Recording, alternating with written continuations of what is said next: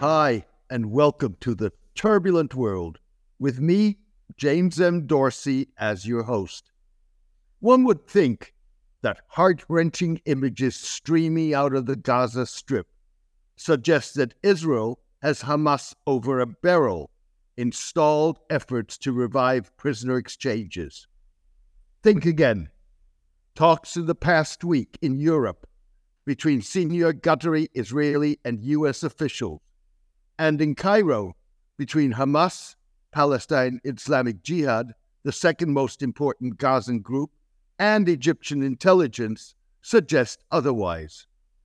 The talks stalled after Hamas insisted that it would not engage in prisoner exchange negotiations unless Israel halts its military operations and agrees to a ceasefire. U.S. President Joe Biden admitted as much, declaring this week that there is no expectation at this point of a renewed prisoner exchange. Hamas derives its leverage from its ability to ignore Gazan voices, blaming it for the carnage its October 7 attack on Israel provoked, and its willingness to endure Israel's relentless, indiscriminate bombing on the back of the Strip's population. To be fair, with Israel determined to continue the war for an extended period until it destroys Hamas, the United States is increasing criticism of Israel's conduct of the war and the international community's focus on getting humanitarian aid into Gaza. The group's strategy may prove the most effective. Working in Hamas's favor is the fact that Israeli Prime Minister Benjamin Netanyahu is caught in a catch 22. Mr. Netanyahu cannot ignore mounting domestic pressure to prioritize the release of hostages kidnapped by Hamas on October 7 rather than the destruction of the group. At the same time, Mr. Netanyahu risks a breakup of his ultra nationalist ultra conservative coalition if he makes concessions to Hamas in negotiations. The Prime Minister fears that a breakup could accelerate his political demise, with a majority of Israelis blaming him for the intelligence and operational failures that enabled Hamas's October 7 attack, in which more than 1,100 people, a majority civilians, were killed. The risk of a breakup is enhanced by the fact that a majority of Israelis still in Hamas captivity are military personnel.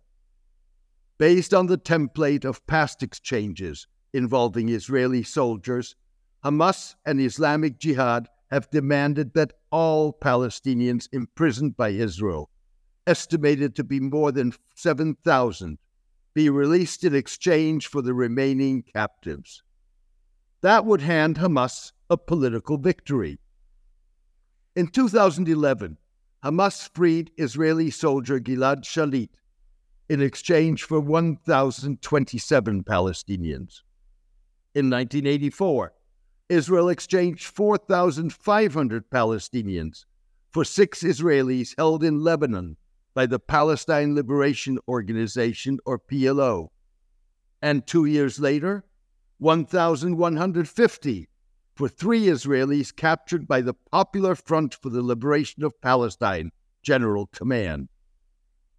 An all for all deal would involve the controversial release of Palestinians convicted to long term or life prison sentences on charges of murder. The deal would potentially strengthen Hamas's position in talks with Palestinian President Mahmoud Abbas's Palestine Authority about resolving their long standing differences and forming a united front in preparation for the day guns fall silent in Gaza. In a concession to the United States and an effort to avoid administering post war Gaza, Israel has hinted that it might drop its rejection of the Palestine Authority governing the Strip. Writing on the Arabic language Elaf news website, National Security Advisor Tzachi Hanegbi acknowledged international pressure to turn Gaza over to the authority. we make it clear that the matter will require a fundamental reform of the Palestine Authority, Mr. Hanegbi said, adding that Israel is ready for this effort. Palestine Authority Prime Minister Mohammed Shtayyeh has described Hamas as an integral part of the Palestinian political mosaic. He suggested the group could join the PLO if it accepted its commitments, including recognition of Israel. The talks have created a rift between some exile Hamas leaders who favor joining the PLO on its terms and Hamas's Gaza leadership, which is focused on a victory of sorts by surviving the Gaza war and ensuring Israel's international standing remains severely damaged. Hardline Israeli opponents of an all for all deal note that among the prisoners released in exchange for Mr. Shalit was Hamas's Gaza leader, Yahya Sinwar. Israel accuses Mr. Sinwar of masterminding the October 7 attack. He tops Israel's most wanted list. Addressing a recent Security Cabinet meeting, Chief of Staff Herzi Halevi argued that it took the U.S. military 10 years to locate and kill Osama bin Laden.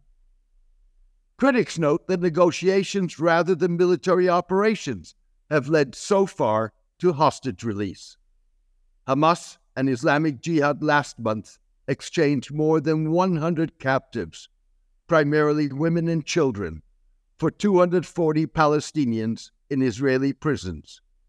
This was during a Qatar negotiated week long truce. Israel's military campaign has produced primarily dead hostages, killed in bombings and fighting, and only one captive liberated alive.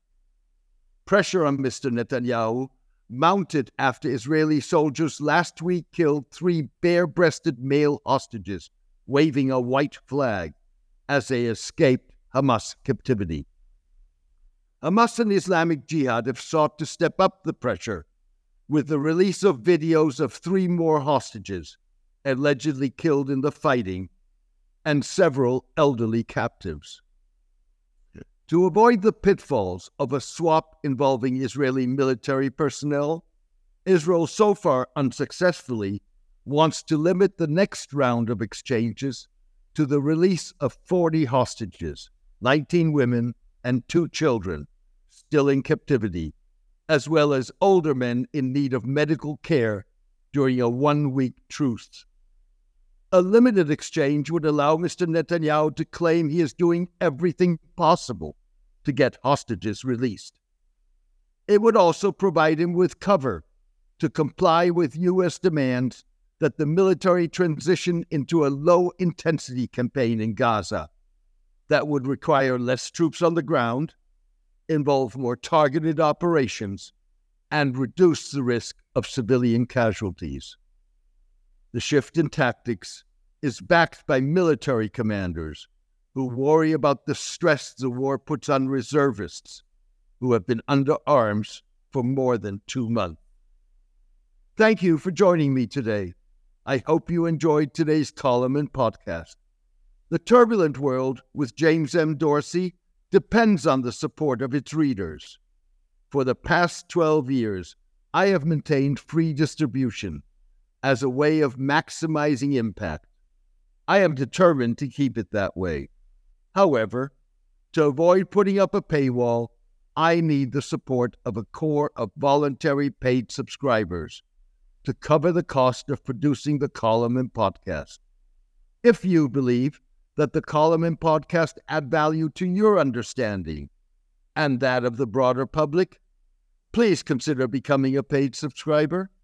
You can do so by clicking on Substack on the subscription button at www.jamesmdorsey.substack.com and choosing one of the subscription options. Thank you. Season's greetings and best wishes for the new year.